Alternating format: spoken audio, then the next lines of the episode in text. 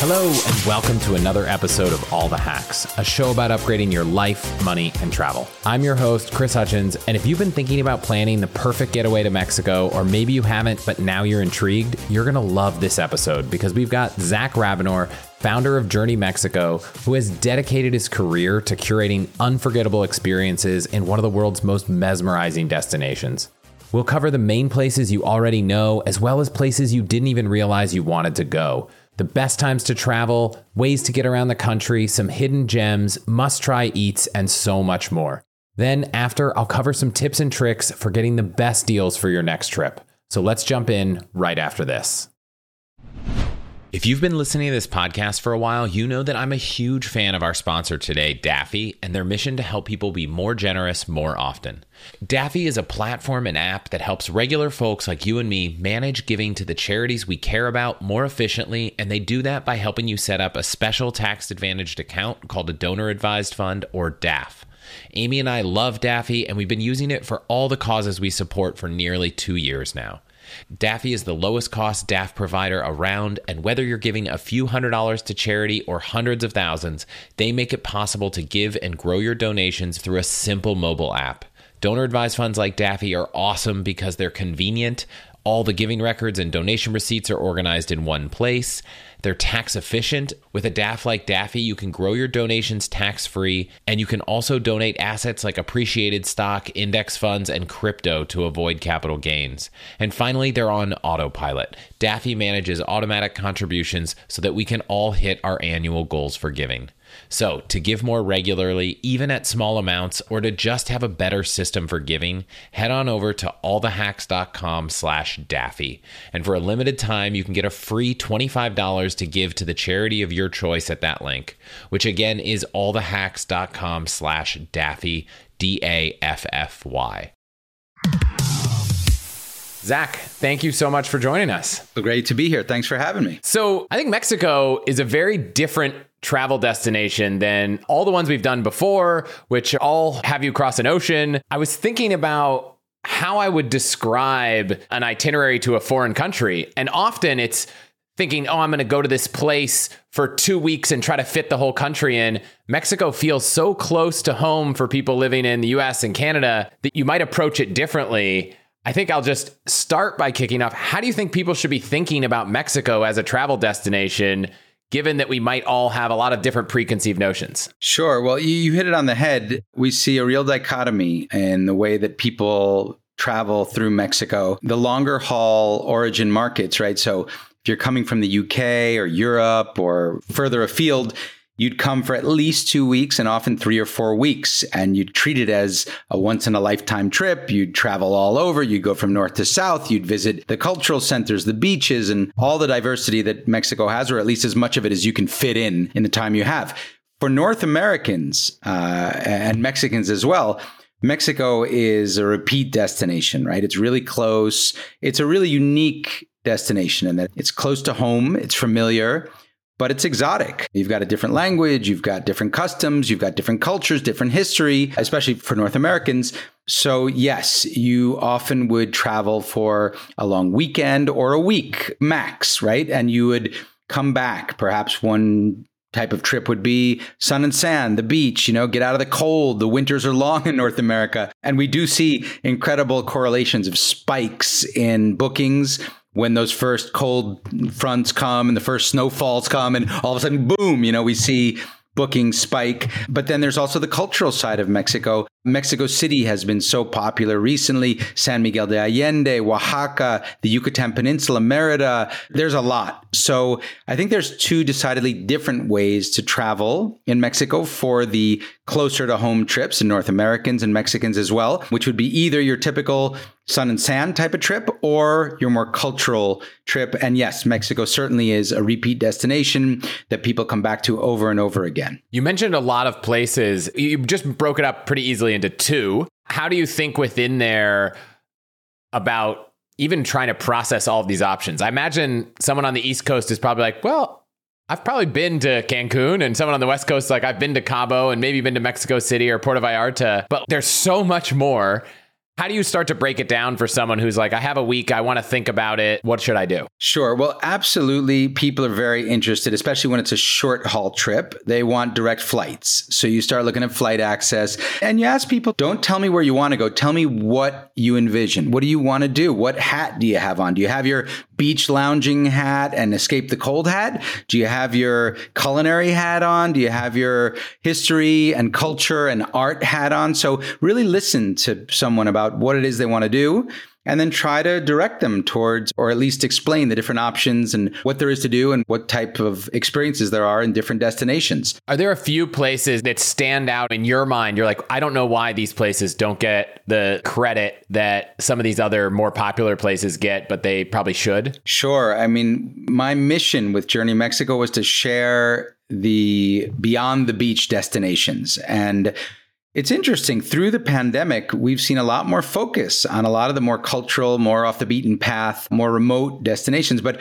I always wondered why people had never been to Mexico City, or people had never been to Oaxaca, people hadn't been to Chiapas or the Yucatán Peninsula, like Mérida, the Haciendas, Campeche. These are all incredibly culturally, historically rich destinations that people often hadn't heard about. During the pandemic, when people couldn't go and get their Italy fix or their safari fix or their Far East fix, or, you know, these kind of more exotic destinations, people really started exploring Mexico in ways they hadn't before. So that was a great silver lining, if you will, of the pandemic, is that Mexico saw a lot of people in destinations that they hadn't seen before. And what is it about Mexico? I mean, you started an entire company dedicated to the country. What about Mexico do you think is so special? I had worked as a tour leader and a guide. This was on the back of just exploring and backpacking and being a mountaineer and a surfer.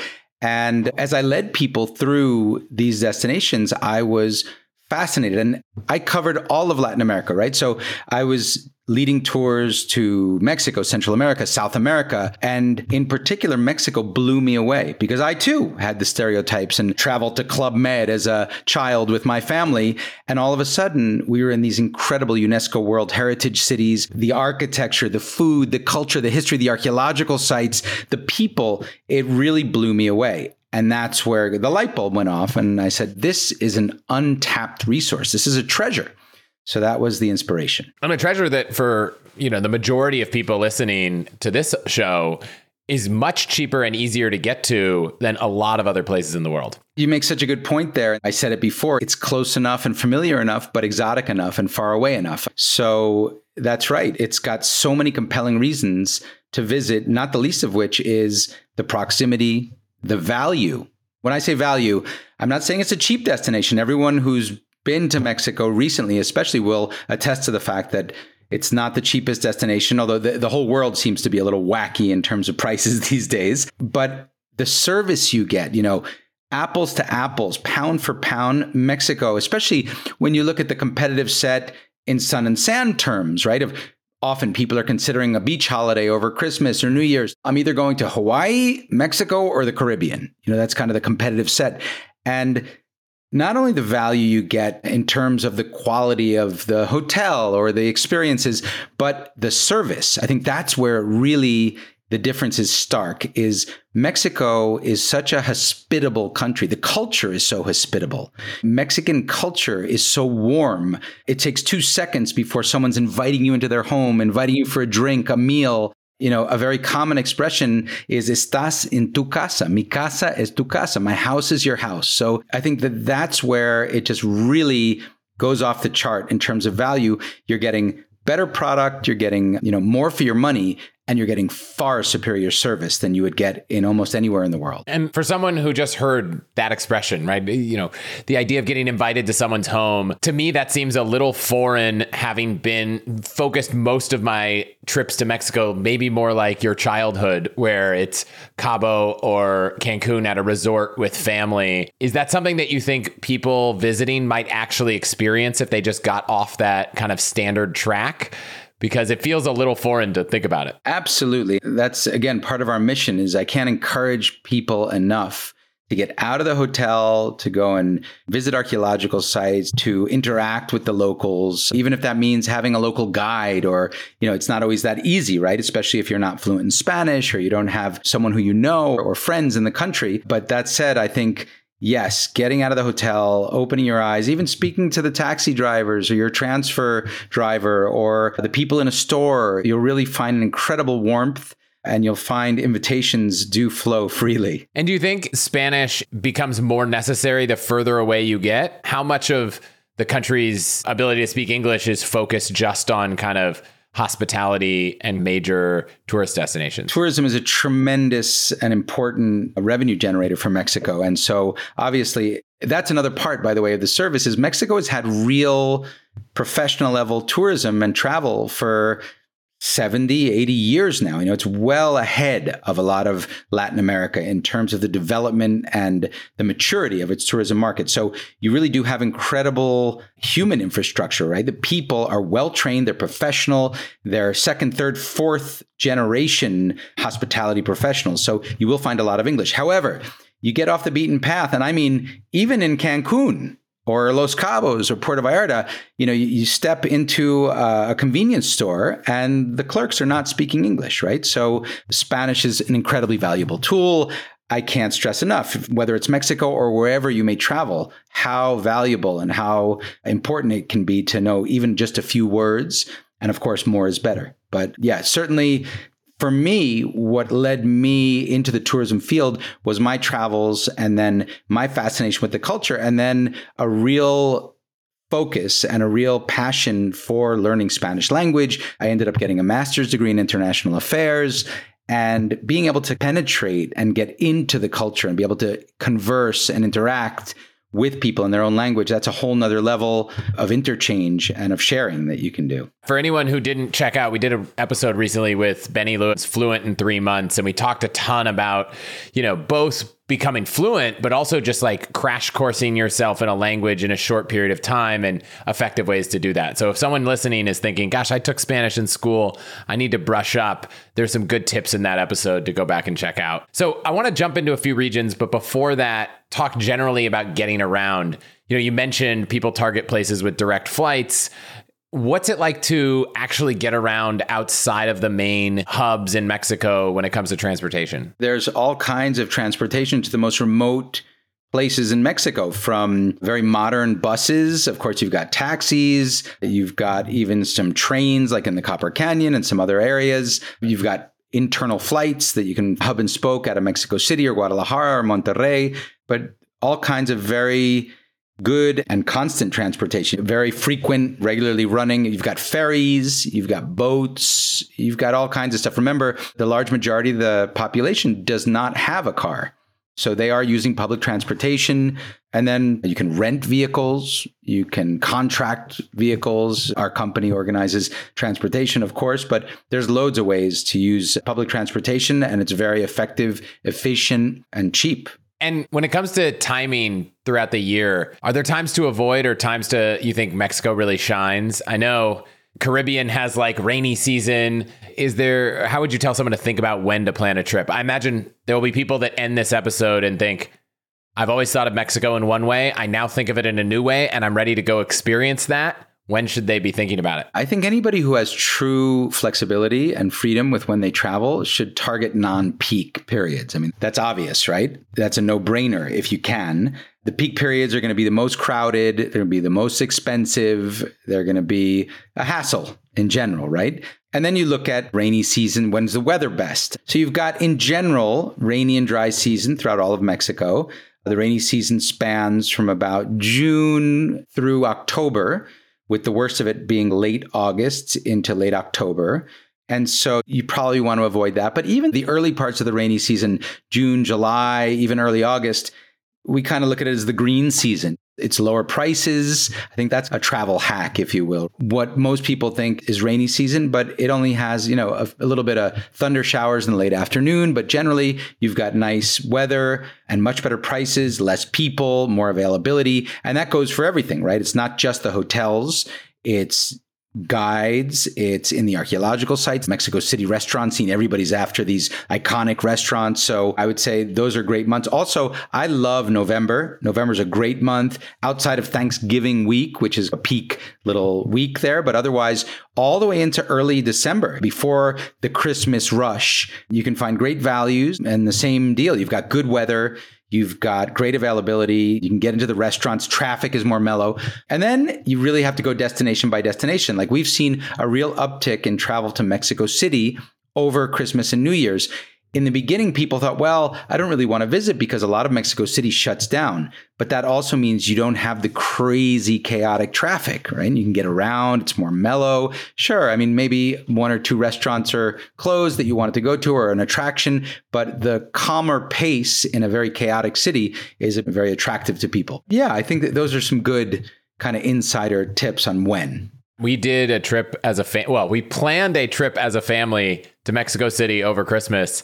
And for whatever reason, everyone in our family bailed. And so my wife and I just went, the two of us, and I give my full endorsement to that time of year. Restaurants might have been closed a day or two, but it wasn't impossible to get incredible meals. What's the best way to help you and your finances thrive? The answer can be overwhelming with all the financial misinformation out there. So I want to talk about an amazing resource, the NerdWallet Smart Money Podcast, where every week NerdWallet's in-house experts and financial journalists set things straight and help you make smart decisions with your money. The nerds have already helped me get smarter about saving money on groceries, avoiding some of the latest financial scams, and boosting my credit score, since it's actually been going a little bit up and a little bit more down lately as I've been taking advantage of a few recent credit card offers. They also explain the real impact that the latest financial headlines could have on your life, so you'll get the clarity you need to make smart decisions with confidence. Weekly financial check-ins with Smart Money help you spend more time doing what matters and less time worrying about what doesn't. Let NerdWallet's trusted experts untangle today's web of financial misinformation. Listen to NerdWallet's Smart Money Podcast on your favorite podcast app. Future you will thank you.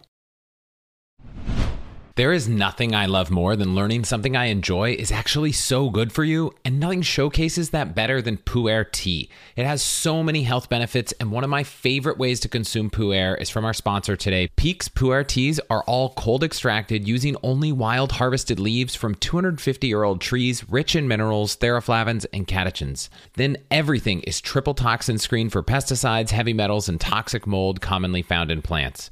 Using Peak's products is so easy and requires zero prep because they're all in pre-measured quantities that dissolve in cold or hot water in seconds, and they are so travel friendly.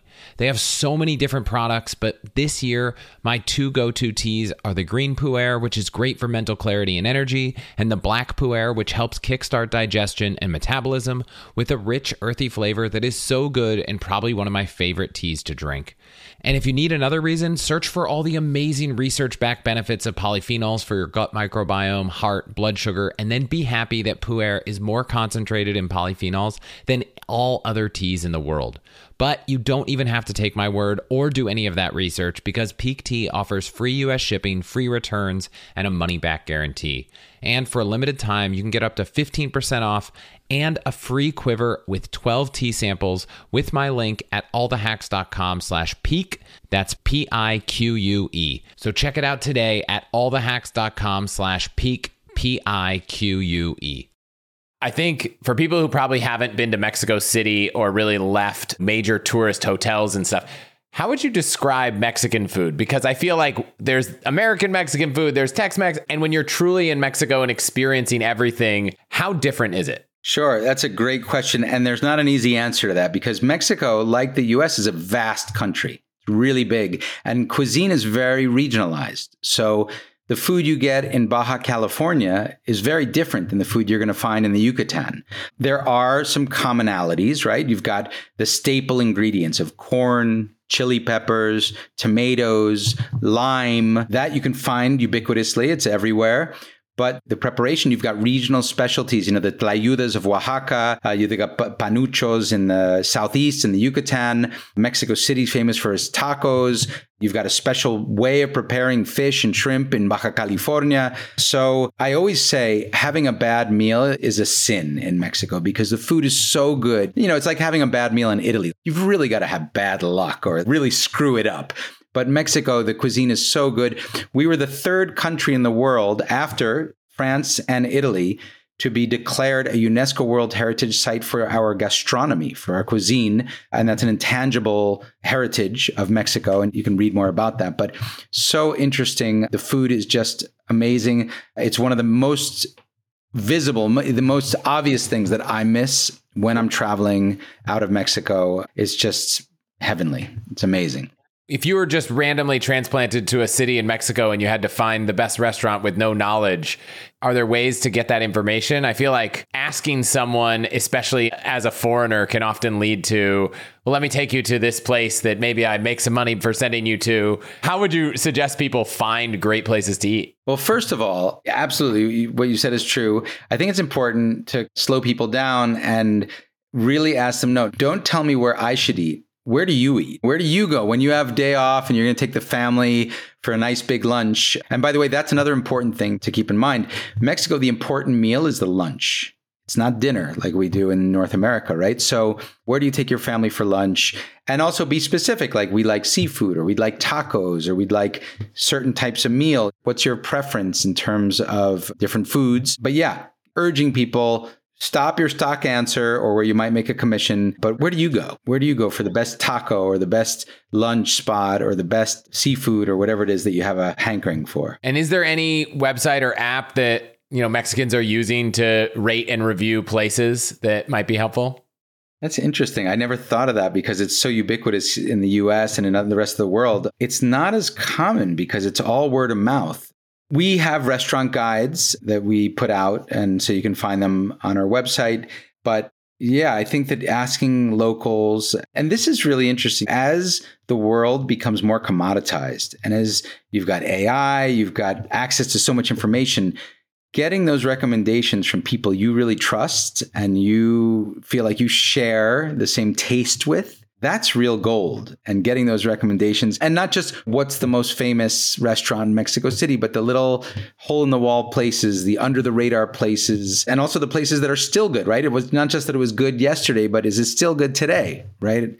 That's the type of local knowledge that's really valuable. And in general, too, kind of logistics from a timing and reservation perspective, how should people think about going out to eat? Listen, if you go to Mexico City, you gotta get on that. If you're interested in the iconic, super sought after reservations, you should be making your restaurant reservations when you make your hotel reservations, even if that's months out. Otherwise, it's really difficult to get a bad meal. I mean, there's so much good food.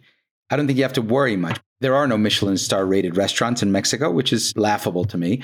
But if you want the iconic best of the best in Mexico City, or even in Oaxaca or perhaps Merida, it's good to make those reservations early, especially in Mexico City. And timing wise, what time do people eat dinner? And I feel like I've gone and I don't remember. Is there a hack? You know, if you want to get into some of these places, go a little early or go a little late? For sure. Mexico City and Mexico in general, dinner is typically not eaten before 8 o'clock at night and often as late as 10. Lunch doesn't begin until 2 and can often be eaten as late as 4. So it's very much in the Spanish tradition. You've got the siesta. People often leave for lunch and don't come back. So it's a much later cycle. So a good hack is eating earlier. Absolutely. If you're okay with eating dinner at 6 p.m., as long as the place is open, you may have to wait for them to get the grill fired up. But yeah, that's a good way to go about it. You know, I keep thinking back to that recommendation you gave in Puerto Vallarta. I'm literally going to go there for dinner. And so I'm going to push back a little since I know you put together a few things in advance. Maybe give people a couple places, even just one in a few areas that would just really top off a trip in the food, drink, cafe area. It's so vast, right? But there are these gems that really stand out to me. And it's so rich and there's such a range of different type of things, but Mexico City in particular, you know, the street food and the tacos, and it all changes, right? So definitely before you go, check back in with me. Need to make sure that it's still putting out the goods. But El Venadito, which is carnitas in San Angel, you literally eat standing up outside, but it's the best carnitas tacos you'll ever have. Carnitas are fried pork and pork rinds. Also the Tacos Moran, which is the suadero, that's in San Miguel, Chapultepec. Those are two amazing taquerias. I was also thinking about in Oaxaca, this little trendy place that we just went to, Levadura de Olla. Check that out. And then a really local place is called La Teca.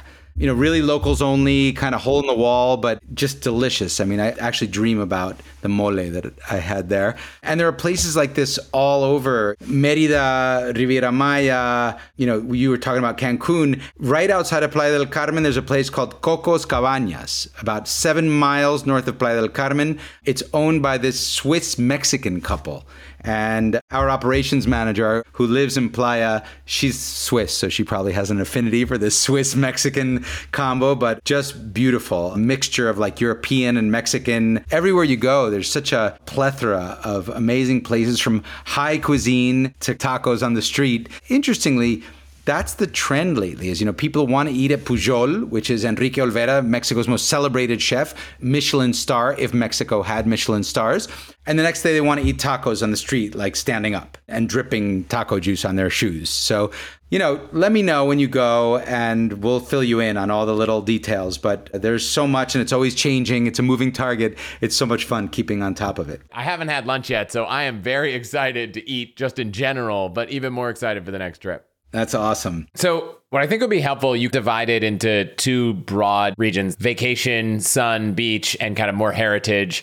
And I don't know if Mexico City falls in heritage or a third category on its own, but let's pick those three. Let's start in beach and relaxation and maybe hit on some of the favorites and the highlights from your perspective, where people wanting that kind of trip should look. Both if it's a place that they've heard of, but still worth going. I'm hoping to maybe hear of a place I've not considered for that experience. So there's the big three these days, at least for international tourists, which are Los Cabos, Puerto Vallarta, couple that with Punta Mita, and Cancun, Riviera Maya, all the way down to Tulum. Right? Those are the three big beach destinations. Acapulco used to be in that category, and it's since fell out of favor, at least internationally, a big destination for people from Mexico City and within Mexico. But there are more off the beaten path destinations. And I think that's very much in high demand these days. People want to know what's the next Tulum, right? So you've got places like Sayulita, you've got Puerto Escondido on the Pacific coast. I think quite a bit of the Pacific coast is still relatively unexplored. You've got Iztaccíhuatl, which is lesser visited, more popular than these kind of very little fishing towns. At Todos Santos in southern Baja is another place that people are keen on, looking for off the beaten path, smaller beach destinations. Even going further than Tulum, down to Bacalar, which is down all the way towards Chetumal. That's another interesting spot that's just starting to be noticed. Those are a few of the lesser visited sun and sand. How would you compare the three more visited for someone's like, I'm going to Mexico, I want a beach? It's funny because I've been to all three and I don't know if I have the right answer. So if someone asked me, I'm hoping I now have a place to send them to compare. Sure. In broad strokes, you've got the Caribbean, which is this turquoise water, this fine white sand. If you're a snorkeler, a scuba diver, this is heaven. That said, it's also the most visited. Right. So the Cancun airport gets flights from, well, it did get flights from Moscow, not quite so much anymore. But, you know, from very far flung international destinations, thousands of flights landing and taking off daily. And it's crowded. It's busy. It's commercial. So you really have to dig there. Right. Get out of Cancun. It used to be Playa del Carmen. Now Playa del Carmen is full. You go down to Tulum. Tulum seems to be a bit overcooked at this point as well. So you've really got to kind of dig and find little off the beaten path places to find any kind of peace and quiet or more relaxed atmosphere. Quick question. Where does Cozumel fit in there? My wife went as a child every year, and neither one of us have been there in a decade, and you didn't mention it. So I thought I'd just ask. Cozumel is a big dive spot, and it's also a huge cruise port. So that is what dominates Cozumel travel and tourism. I don't know if your wife's family were divers. There you go. Yep. Yeah. And then you've got Isla Mujeres. You've got a bunch of little different Puerto Morelos. There's little spots that you can try and hit. So it's important to dig a little further. Then you've got Puerto Vallarta. I would say Puerto Vallarta is probably the most traditional beach destination. That's where I've lived for the last 16 years. There's a colonial historical center. It had an economic life and historical life before tourism and travel came. Tourism and travel came back in the 50s. If you remember, Elizabeth Taylor and Richard Burton filmed The Night of the Iguana there. So it's been on the radar. It kind of was a jet-setty type of destination back when Acapulco had fame, and it still really retains a lot of local charm. One of the things that I love about Puerto Vallarta is the initial waves of travelers and tourists that came and even settled there were largely North Americans, also some Europeans, that came to live like Mexicans. They put on their huaraches, their traditional sandals, and got their little bag and went to the market. And they were very respectful and created a very symbiotic type of relationship with the local people. So that in turn created a very kind, generous, open-hearted outlook from the locals towards the tourists and towards the settlers, right? And we found that as a family living in Puerto Vallarta. Cancun, on the other hand, really was an invention, right? It was a business operation. They saw the potential. They came in, Fonatur, and created Cancun with the sole purpose of bringing travelers there. And it was literally wetlands and mangroves, and there was no community there, right? So everything is imported, including even the locals. There's no real locals. There's a few local fishing, and it was more migrant, right? Seasonal fishing. So you feel that difference very starkly. You've got traditional architecture, and it reflects in the food as well. When we talk later about the more cultural heritage destinations, people often ask me to compare San Miguel Allende and Oaxaca, and not to detour too far off what we're talking about. So Oaxaca has a lot of indigenous pre-Columbian culture, history, people. And so that influences the food and the culture and the history and the clothing and the language and everything. It's the same way with Puerto Vallarta. You've got more of a historical, you have more roots there. And that shows through in the food and the architecture and the history and the culture, and also the sense of pride that the local people have about their own hometown. So that's Puerto Vallarta. Los Cabos is really the new kid on the block. You know, the Baja Peninsula was considered literally an island for a long time. We're talking historically, right? Back in the 16 and 1700s, before people realized it was connected all the way up at the border with, well, I guess it was still part of Mexico, all of the southwest of the United States. But in that sense, it's very removed. It's very expensive, Baja, because of the same reasons, right? You have to import everything. A lot of the products and even the history and the culture comes from North America, not from the mainland of Mexico. But Los Cabos, yeah, is new and glitzy and shiny and fancy and definitely more expensive. But it's also got a very high level in terms of quality, of service. And many people say that it really does feel almost like an extension of Southern California.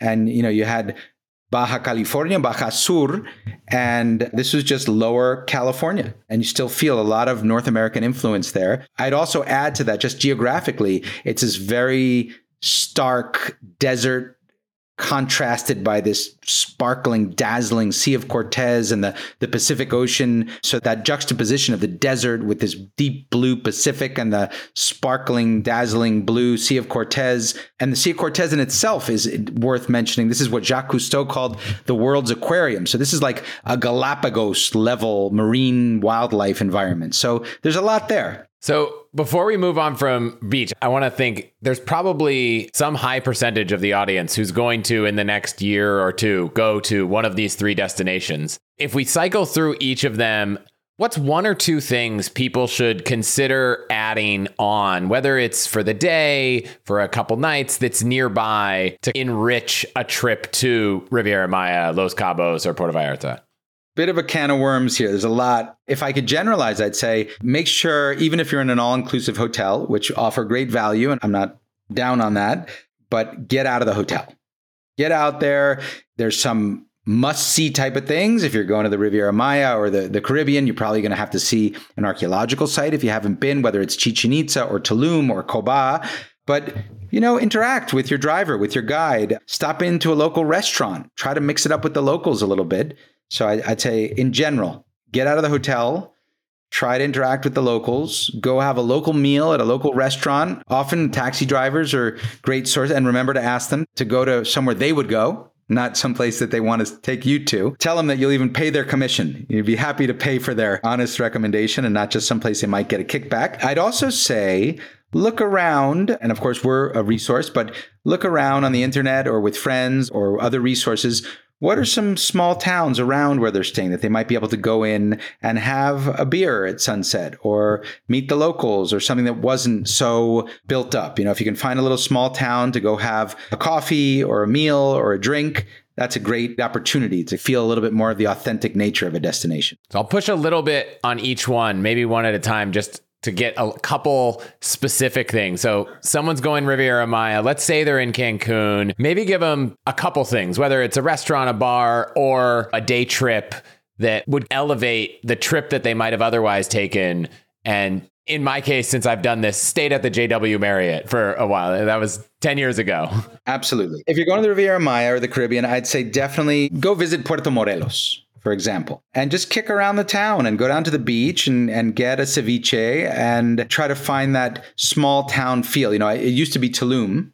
Tulum is now, as I mentioned, a bit overcooked. It's still cool. It's still bohemian chic. But yeah, it's gotten quite crowded and busy. So go to Puerto Morelos. Or if you want something totally away from the sea, go over to Valladolid, which was the first capital of the Yucatan Peninsula. That's to the west of Cancun, colonial town in the middle of the peninsula. You could actually combine it with a trip to Chichen Itza and just walk around and feel that colonial history that really you don't get if you just stay at the beach resorts. That would be the Caribbean. If you go to Puerto Vallarta, which, by the way, my family and I are going the first week of December. So have plans, looking to add something on. So this one I'm like... To Puerto Vallarta? Yes. Okay. Well, I'd ask you if you'd been before, but I'd say take a trip over to Sayulita, which is a little town north of Punta Mita. You could also go and get tacos in Pitillal, which is a little local part of Puerto Vallarta city. Walk the Malecon, which is the seaside promenade at sunset, along with all the other Mexican families and their kids. I could go on and on. There's some amazing beach clubs in the south side of the bay, Majahuitas, or there's a whole string of them, Casamaicas, that are amazing. I think you have to get out on the water in Puerto Vallarta and see that perspective with the mountains and the whole Bay of Banderas. So those are a few things that you might consider in Puerto Vallarta. And in Los Cabos, I encourage you to go one way or the other up the coast, either to Todos Santos, which is on the Pacific side. Amazing little colonial village, an oasis town, a lot of artists, an expat surfer vibe, great little restaurants as well. You go for a surfing lesson in Los Cerritos Beach. That could be one way. Or go the other side of the peninsula, which would be up towards Cabo Pulmo. Cabo Pulmo is home to the northernmost tropical reef in North America. And you can do some incredible snorkeling with giant fish balls of mahi and of whitefish. And yeah, I think that's a world-class experience. And also there's some great little cevicherias and marisquerias right there, little seafood restaurants in Cabo Pulmo. So again, get out of the main town, get in a car, go take a drive, open your eyes, meet some locals, eat some good food. I think that's a good formula for Mexico of getting a bit more of a feel. I feel like I'm going to be a little embarrassed to say this, but I'm going to do it anyways for the sake of everyone listening. I've probably been to Los Cabos, I don't know, plenty of times. Many times for a bachelor party, because from California, it's the easy option. And we've never spent any time in San Jose del Cabo. Is that a huge mistake? I like San Jose del Cabo. And again, there is a village there. There is a town there that was there before tourism. You've got colonial architecture. You've got some shops. So I absolutely think it's worth a visit, especially you're right there. It's not a big investment of time. Go check it out for sure. Okay. Last thing before I move outside of the beach is, since I actually am going to Puerto Vallarta, we're going with kids. So keep that in mind. Maybe we could escape them for a day also. But is there a place that my wife and I, if we leave for a day or an hour or two, can get a meal, we should be checking out specifically? Since this one, at least for me, is like, yep, I'm going to go book it. We're going to go do it. I'll report back to the listeners. And here's an even better one. You can bring the kids, go to a little restaurant called Barracuda. They have a couple locations. They're buddies of mine. And the one in the center of Puerto Vallarta. So it's Barracuda Centro. The reason I say bring the kids, so you've got this beachside restaurant that has wonderful seafood, amazing view, but it's right there on the sand and the kids can run around on the beach. They'll eat their food and then they can run right out there. It's safe. You can see them and you guys can hang out and have a margarita, and you can even get tables right on the sand there. So that could be one. Now, if you really want to leave them behind and you got a little more than a couple hours, there's this amazing restaurant called the Ocean Grill. You've got to go over to Boca de Tomatlan, or you can actually leave from downtown Vallarta. You get a water taxi and you got to make a reservation. They only go by reservations. And it's this incredible setting where you're nestled into this cliff on the south side of the bay. They don't allow kids. And it's just really simple, fresh seafood. It's a grill. They throw on the grill either fish, octopus, lobster, shrimp. I think they make a little bit of meat as well.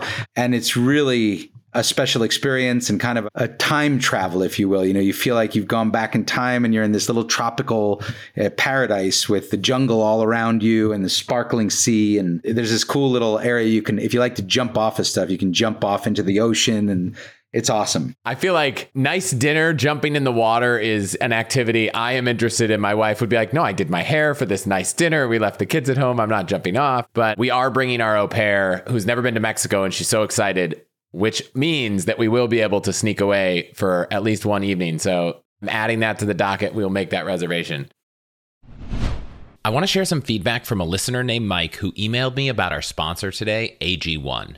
He said he's been taking AG1 every day for the past 2 years, and he's seen great results in his blood work for vitamins and minerals. And when he showed it to his doctors, they were impressed at the actual ingredients. So Mike, thank you for sharing your experience. I too am a big fan of AG1, and it's been in my routine for almost 2 years as well, because just one daily serving gives me the comprehensive foundational nutrition I need and supports energy, focus, strength, and clarity with 75 high-quality vitamins, probiotics, and whole food sourced ingredients. So it can completely replace your multivitamin, probiotics, and more. Every morning, I mix it up with some cold water, add a few ice cubes because I think it tastes so good when it's cold, and head to my office feeling focused and energized for the day, which is a feeling I absolutely love. I also love that AG1 is raising the standard for quality in the supplement category with less than 1 gram of sugar and no GMOs, nasty chemicals, or artificial anything. So if you're looking for a simpler, effective investment in your health, try AG1 and get 5 free AG1 travel packs and a free 1-year supply of vitamin D with your first purchase. Go to allthehacks.com/AG1. That's allthehacks.com/AG1. Check it out. I love a good value proposition, and with our sponsor today, Trade Coffee, they are here to help you make better coffee at home. Who doesn't want that? And it's a fraction of the cost of going out for coffee. To make that possible, Trade brings roasted-to-order coffee from more than 55 of the nation's top roasters right to your doorstep. And stay tuned for a special offer for All the Hacks listeners in just a moment. So in our house, we love Trade and have had a subscription for over a year. No joke, Amy's eyes light up the second she sees a bag at the doorstep, even if she's not going to make a coffee until the next day. And when you subscribe to Trade, you'll discover new favorites while supporting small businesses across the country. The best part is you can personalize everything. They send coffee that's matched to your taste preferences, and you choose how often it gets delivered. And there's multiple ways to experience coffee with Trade. Sign up for a subscription or try one of their starter packs today, or it makes an amazing gift for anyone who loves coffee. So jumpstart your daily coffee routine by signing up for a Trade subscription. Right now, Trade is offering a free bag with select subscription plans when you visit allthehacks.com/trade. That's allthehacks.com/trade for a free bag with select subscription plans. allthehacks.com/trade. I just want to thank you, Quick, for listening to and supporting the show. Your support is what keeps this show going. To get all of the URLs, codes, deals, and discounts from our partners, you can go to allthehacks.com/deals. So please consider supporting those who support us. Okay, I wanted to go a little deeper on the new things to try while you're in those places, because I imagine most people maybe don't do that normally. But a lot of these other destinations, more heritage-focused cities, are things that I know a lot of people haven't checked out in Mexico. So how would you break down those options? I don't know if you want to start or end with Mexico City, but you let me know. Sure. So Mexico City definitely fits in the whole heritage, culture, history category. I think you got to start and finish with Mexico City. Mexico is a very centralized country, right? Everything begins and ends in Mexico City. It's a very centralized place in terms of politics, economy, culture. It is such a fascinating, dynamic city. I believe that everybody who likes cities and enjoys traveling in cities should go.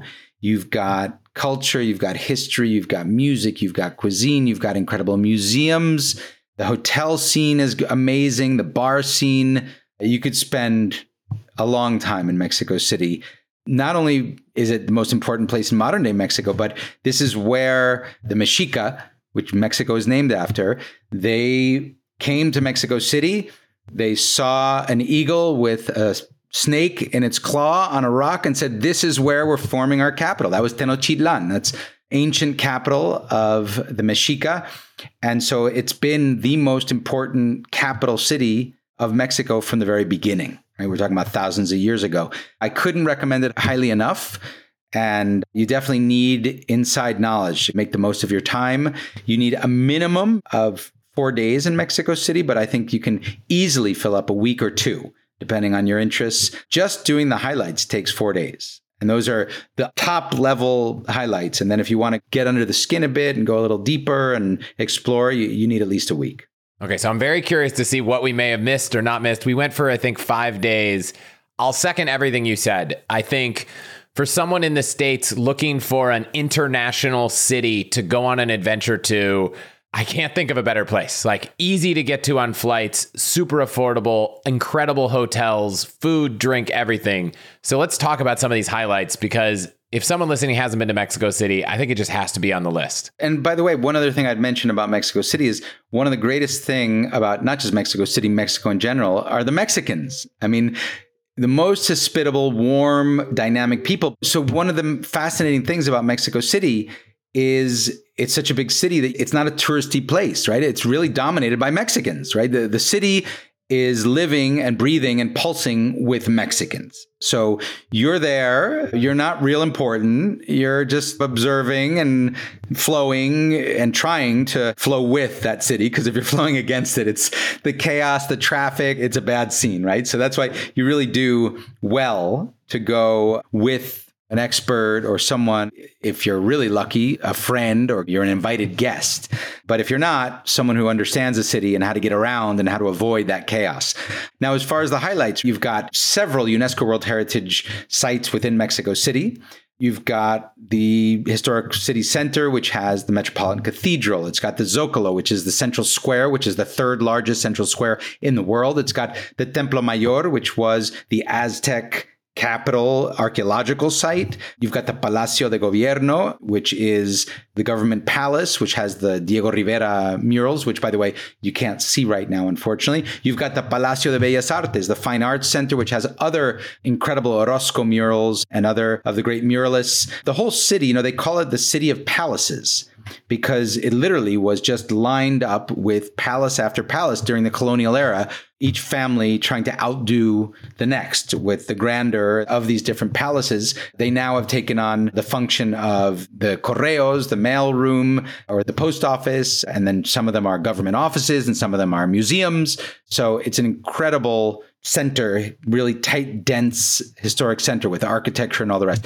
Speaking of architecture, you could spend a whole day exploring the architectural riches of Mexico City, including Legorreta or Barragán. These are just incredible, world-renowned architects that have their work spread out throughout the city.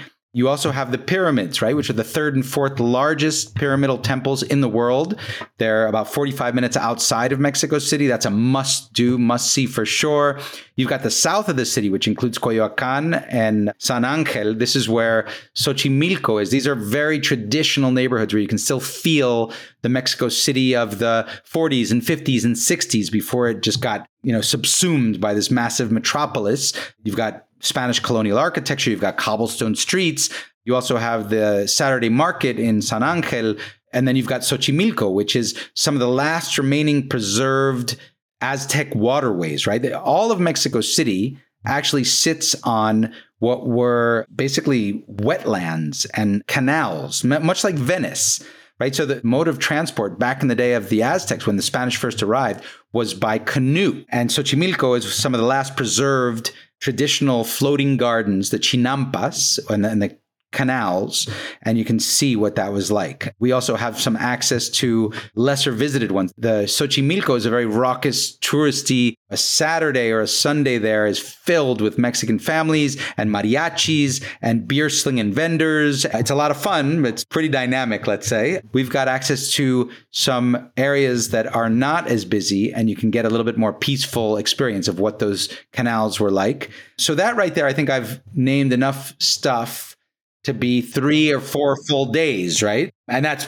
full days. You then have the neighborhoods of Condesa and Roma, right? If you want to go check out the gallery scene and the art and just cruise and have a coffee and see the contemporary creative class and what's going on there. By the way, Mexico City and especially Roma Norte and Condesa have become these international enclaves, especially full of North Americans and Canadians, remote working, global nomads, people living and working remotely. And you can hear quite a bit of English these days on the streets. It's interesting.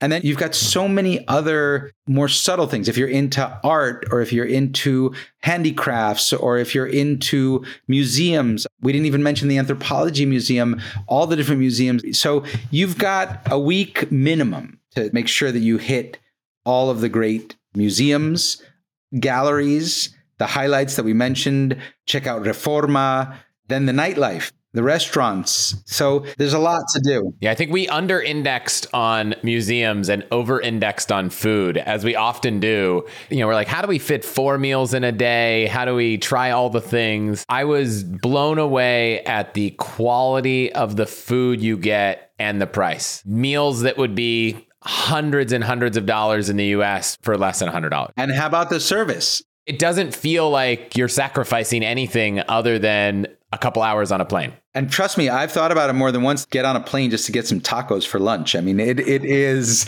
that good. But I meant the service is so good and it's so natural. And before you even know you need something, it's there in front of you. The service in Mexico and in Mexico City in particular is phenomenal. It's world class. But don't sell the museum short, right? You've got the Anthro Museum, which you could spend literally days in. You've got the Casa Azul, which is Frida Kahlo's childhood home.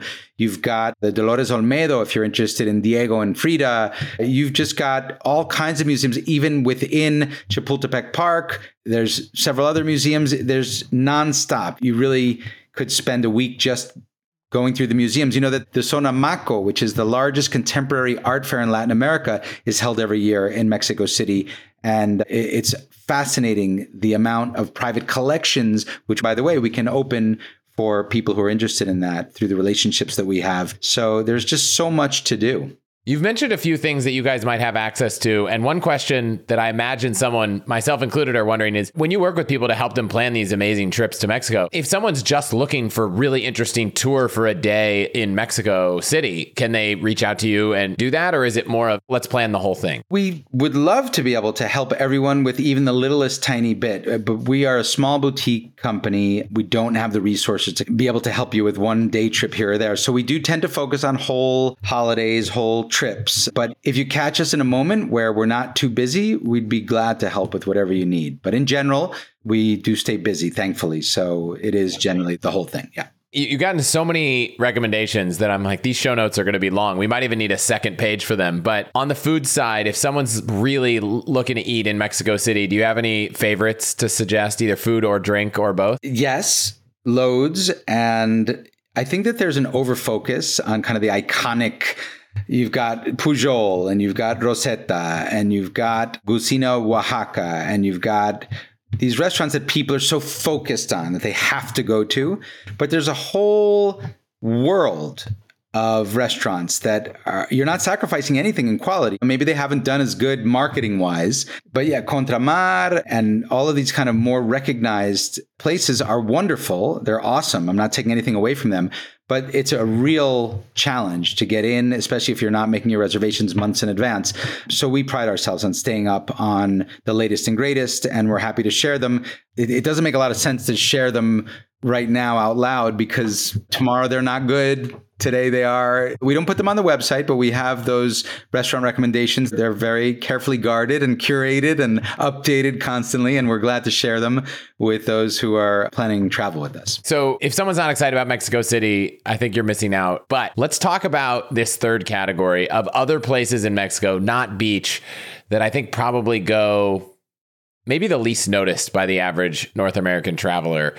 Talk about some of the ones that you think need to be on people's kind of radar for something. So I'm going to go, just to help myself organize my thoughts, from northwest to southeast. I think of it geographically. I mentioned already Todos Santos, which is this kind of magical town. And by the way, the Pueblos Mágicos, or Magic Towns, is a program that Mexico's tourism board developed to shine a light on some of these lesser visited cultural heritage hotspots. So check that out, by the way. You can search that. We have articles on our blog. We'll put that in the trip notes as well, that point to some of these different magic towns. But in addition to Todos Santos, don't forget the Valle de Guadalupe, which is the wine-producing region in northern Baja. You've got the whole Sea of Cortez side, right? That includes Mulegé, Loreto, La Paz. These are all incredible places in Baja. Moving across onto the continent now, you've got the Copper Canyon. This is a place that, no matter how much I've championed it, it goes unnoticed. It is 4 times the size of the Grand Canyon, the United States, okay? It's composed of 7 major canyons and 22 minor canyons. And it's like visiting the Grand Canyon 100 years ago. There's indigenous people living in the caves and on the side of cliffs. There's just incredible jaw-dropping landscapes. There's amazing opportunities for hiking, mountain biking, rock climbing, you name it. And there's a train that crisscrosses and traverses the whole canyon system called El Chepe. So that's another amazing place. Los Álamos, which is also up in Sinaloa, another amazing town. Now, coming down a bit further down the coast, I'd say don't miss Sayulita or San Pancho, which is north of Puerto Vallarta. Those are amazing little villages that are really worth visiting. You've got tons in the cultural interior, right? Cities like Durango or Zacatecas, Guanajuato, San Miguel Allende. If you think about the Rocky Mountains in the U.S., they don't stop just because you've got a border with Mexico. They continue, and the name changes. It's called the Sierra Madre, the Mother Mountains. And within these mountains exist these beautiful mountain towns. So I'm talking about a few of them: Guanajuato, San Miguel Allende. Mexico City is found in that same mountain range, but going a little bit further south, you've got Oaxaca, San Cristóbal de las Casas down in Chiapas. These are some of the most beautiful, lesser visited cultural heritage destinations that you can find in Mexico. People travel halfway around the world to find cultural richness, history, indigenous culture that they can find right here in Mexico. I feel like there's like 10 trips I could take to Mexico that I haven't really processed before. Some of them will be repeats. I feel like just talking about Mexico City makes me want to go back. So that's on the docket. Did we miss anything? So much. Obviously, we missed so much. I mean, how can we go on? We got to go on for days here. But next time you go to Mexico City, go and have a visit to Puebla. Puebla is 2 hours south of Mexico City. In fact, you can take this little road that goes from Mexico City to Puebla that goes between 2 volcanoes that are almost 17,000 foot volcanoes, Iztaccíhuatl and Popocatépetl. If you can pronounce those real fast 10 times, I'll give you a free trip there.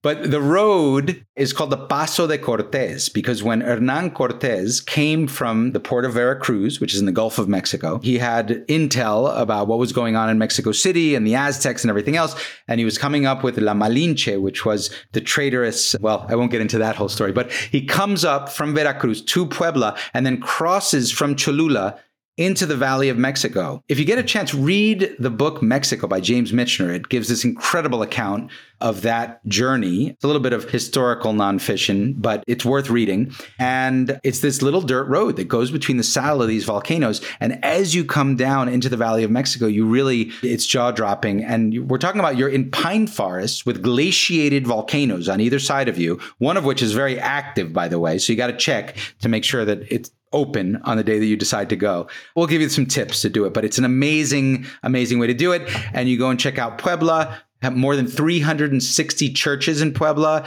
got incredible colonial architecture. It's the home of mole. And then actually don't go back to Mexico City. Keep going to Oaxaca.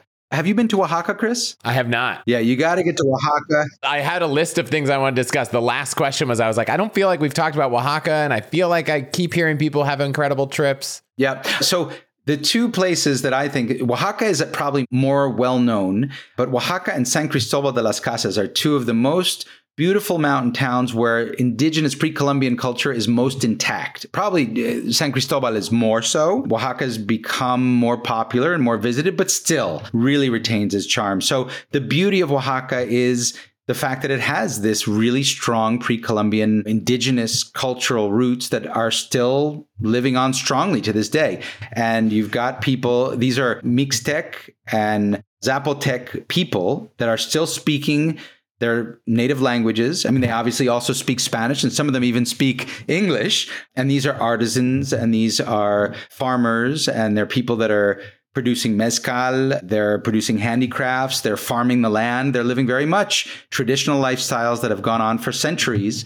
And this, as I was mentioning earlier in the show, the indigenous roots, the pre-Columbian culture lives on so strongly that it influences everything about it. So the food, the dress, you know, they're still wearing traditional clothing. They're still living subsistence agricultural lives, many of them in the valleys surrounding Oaxaca. But the influence on the food, the art, the history, the culture is overwhelming. And really, it's hard to find such a pure evolution and a real organic evolution of the indigenous culture into contemporary life. And I think the pride that these people have and the recognition and the celebration of the international community has helped to preserve this and celebrate it and protect it. So very much worth a visit.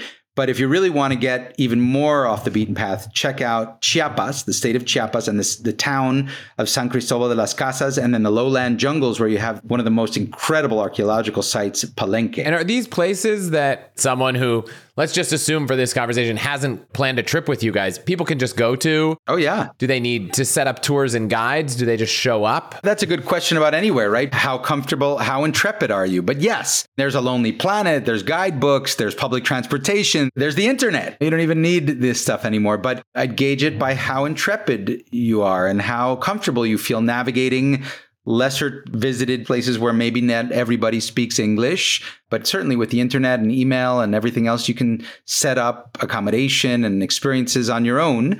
Just depends on your own comfort level. And how much work you want to do. That's correct. Right? Like, do you want to spend hours and hours planning this or not? What experience do you want?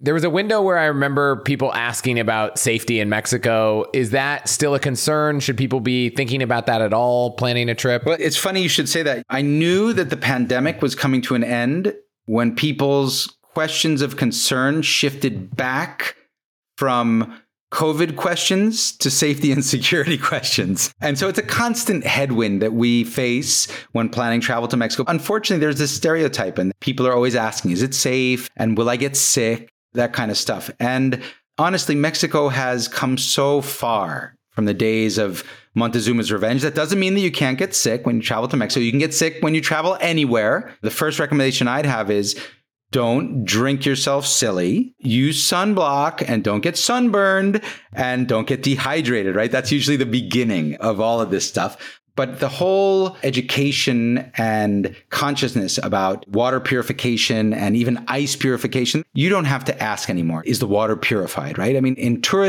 restaurants, locals are not drinking tap water. Locals are drinking purified water. Locals are drinking purified ice. And in terms of safety and security, look, anywhere you can have issues. The idea is to be in the right place at the right time.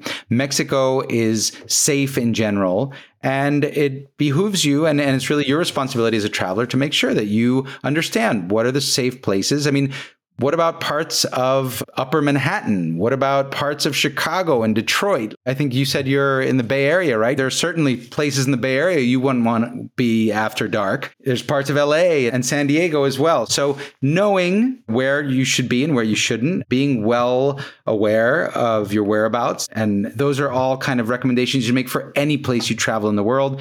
Mexico is still a developing country, so you have to keep your wits about you and be well educated and aware.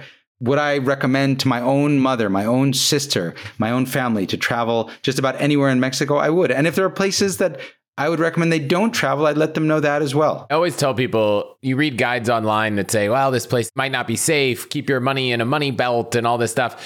I always point out that if you go pick up The Lonely Planet for New York, it says a similar thing. We don't read guidebooks for our own towns, so we don't realize that the general advice applies everywhere.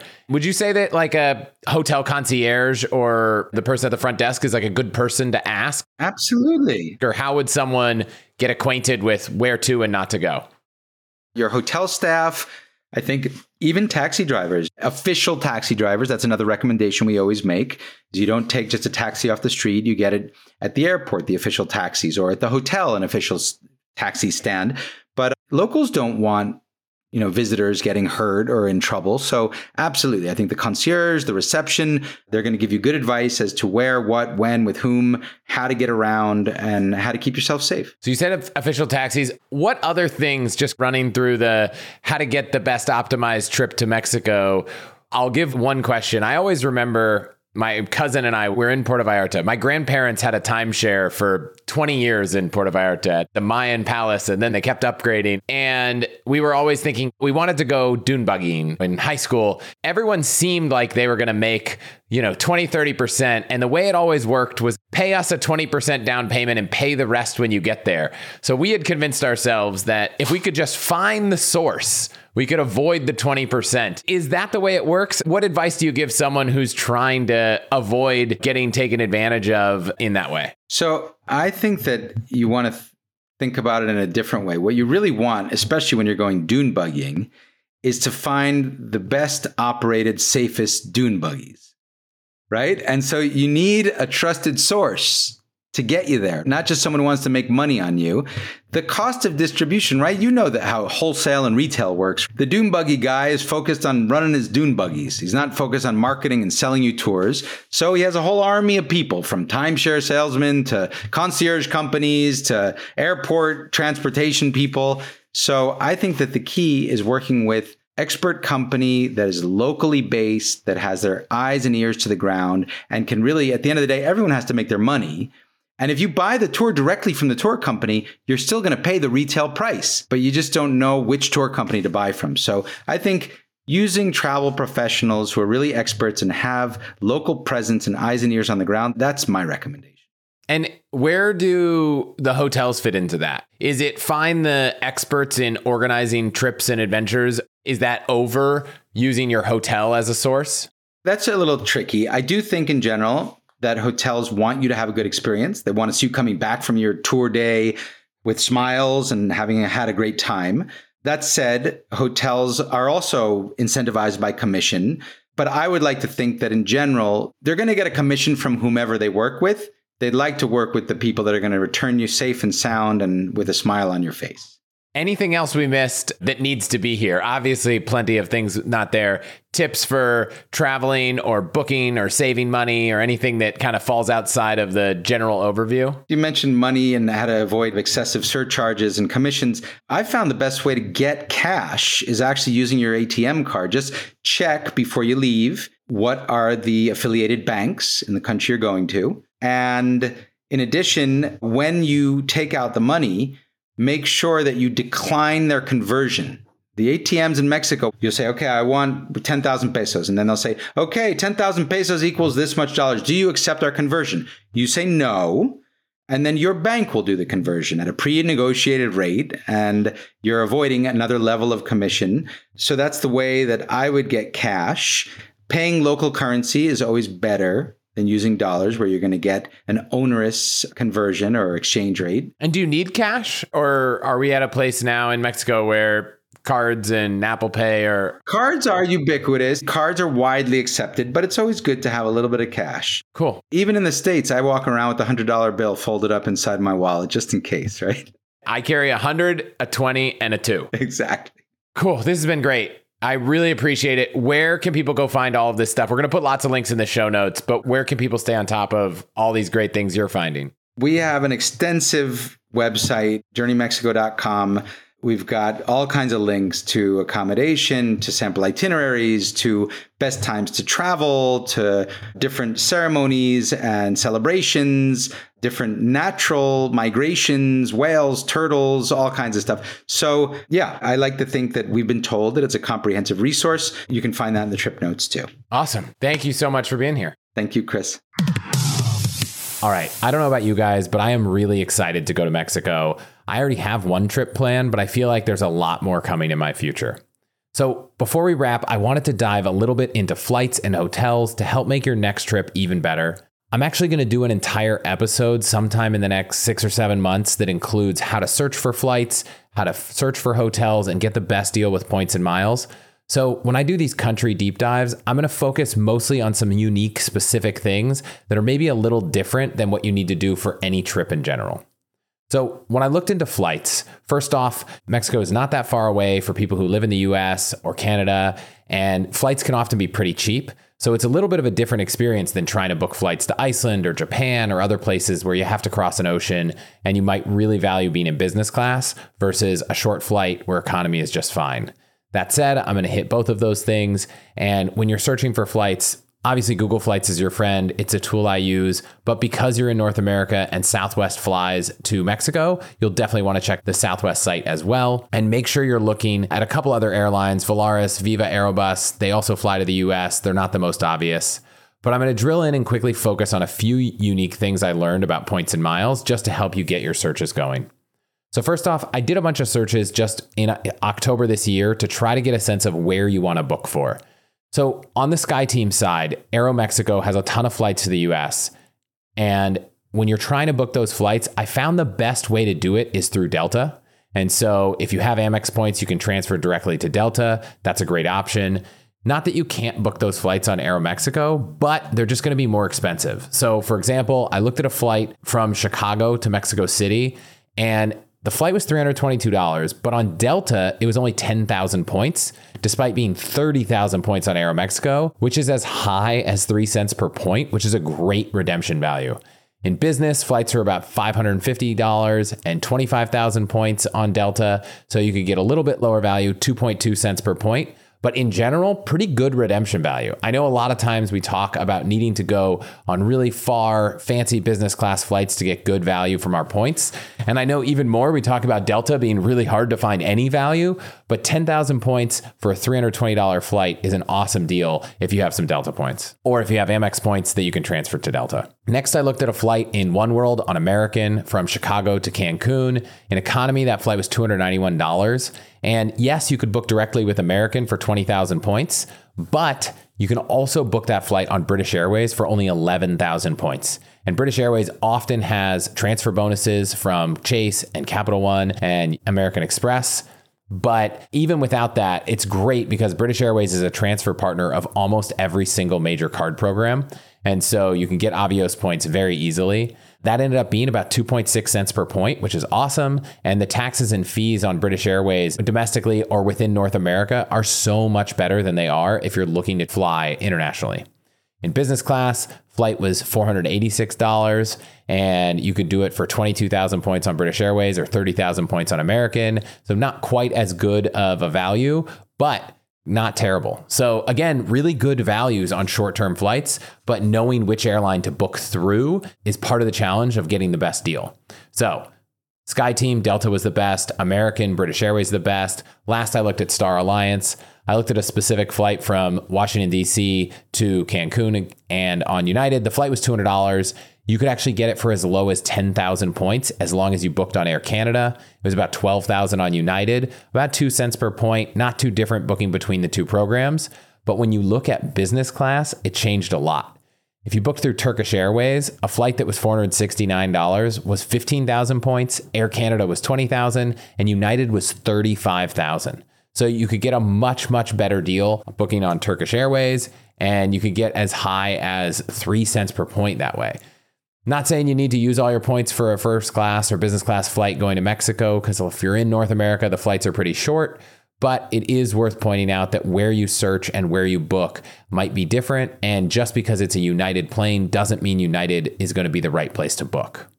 Also worth noting that taxes and fees across different airlines can be different. So while Air Canada looked like the better option in coach because it was 10,000 versus 12,000 points, the taxes and fees were about twice as high. So definitely compare both number of points and taxes and fees on that route. A few other things related to flights that are interesting. Number one, Southwest Companion Pass, if you have a lot of trips to Mexico planned, can be a really great option. I've talked about this in the past, so you can go to allthehacks.com and search.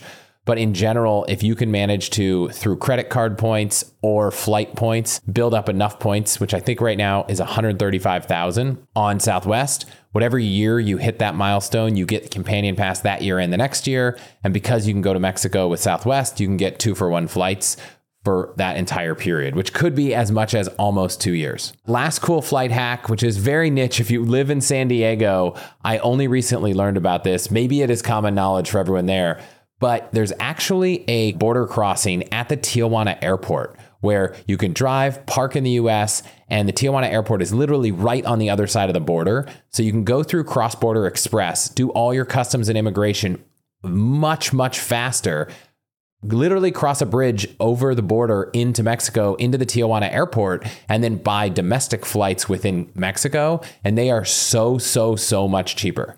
Not worth it if you need to fly to San Diego and then take, an Uber or a Lyft between airports. Probably not a good thing, but if you're already in San Diego and you haven't tried that, a friend of mine did that and had a great experience. Okay, when it comes to hotels, similarly, going to do a whole episode here because I think that the strategies for each of these episodes when I talk about a country are pretty much the same.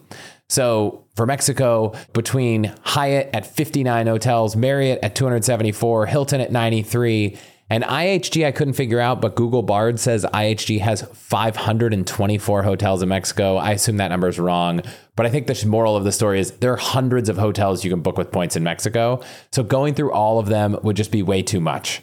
I will highlight a few places that I'm either excited about, have stayed at, or have heard good things. If you're going to Cabo, the Waldorf with Hilton points, I've heard is incredible. The Cape with Hyatt points, I've heard is incredible. And Solaz, which closed down for a couple of years using Bonvoy points through Marriott, we have stayed at, and I can say that it was really, really great. Everything from the pool to the food to the drinks, we had a wonderful time. I would definitely go back there. If you're going to Punta Mita, the St. Regis and the Conrad both look great. I have not been to either. If you're going to Cancun, Riviera Maya, the Andaz Mayakoba is one that we've had on our list. That entire Mayakoba complex, you can search around a little bit, looks amazing. If you really want to splurge, you can go to the Rosewood Mayakoba, which looks just a level above. But we talk a lot about points, so I haven't been there yet. I have been to the JW in Cancun on a family trip almost a decade ago. And it was a great experience for exactly what you want. A really nice JW Marriott hotel, pools, beaches, everything. It was just good, but there was nothing that really set it outside of craziness for me. In Mexico City, we stayed at the St. Regis, super central, fantastic experience, really loved it. But Las Alcobas also looks like a cool hotel we might check out next time. And then across a couple of different cities in Mexico, I know at least Cancun and Cabo, Hyatt has these two brands, the Zilara and the Ziva, and they're both all-inclusive. And I've heard really great experiences about both.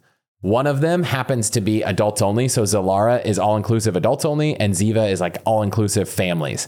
Definitely something that I want to try out on a future trip. Ziva is probably the one in our future. But if anyone's had good or bad experiences there, let me know. Also, I've been fortunate to go to Cabo quite a few times for group trips, many bachelor parties in my years, and booking villas is also a really great option. So just because you can't use points there doesn't mean it's not worth considering.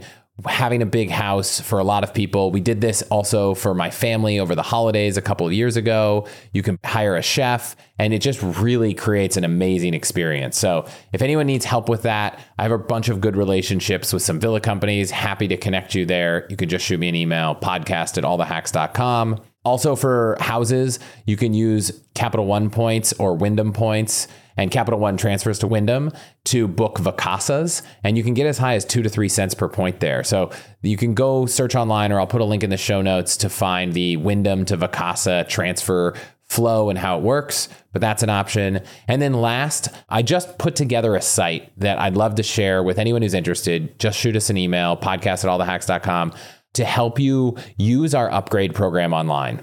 Alternatively, you can go to allthehacks.com/upgrade or email upgrade@allthehacks.com. Alternatively, you can go to allthehacks.com/upgrade and read a little bit more about it. But we have a site where you can look online and book all of these 5-star properties, not with points, but through the various programs where you get upgrades and perks. So for example, in almost all of them, you'll end up getting free breakfast.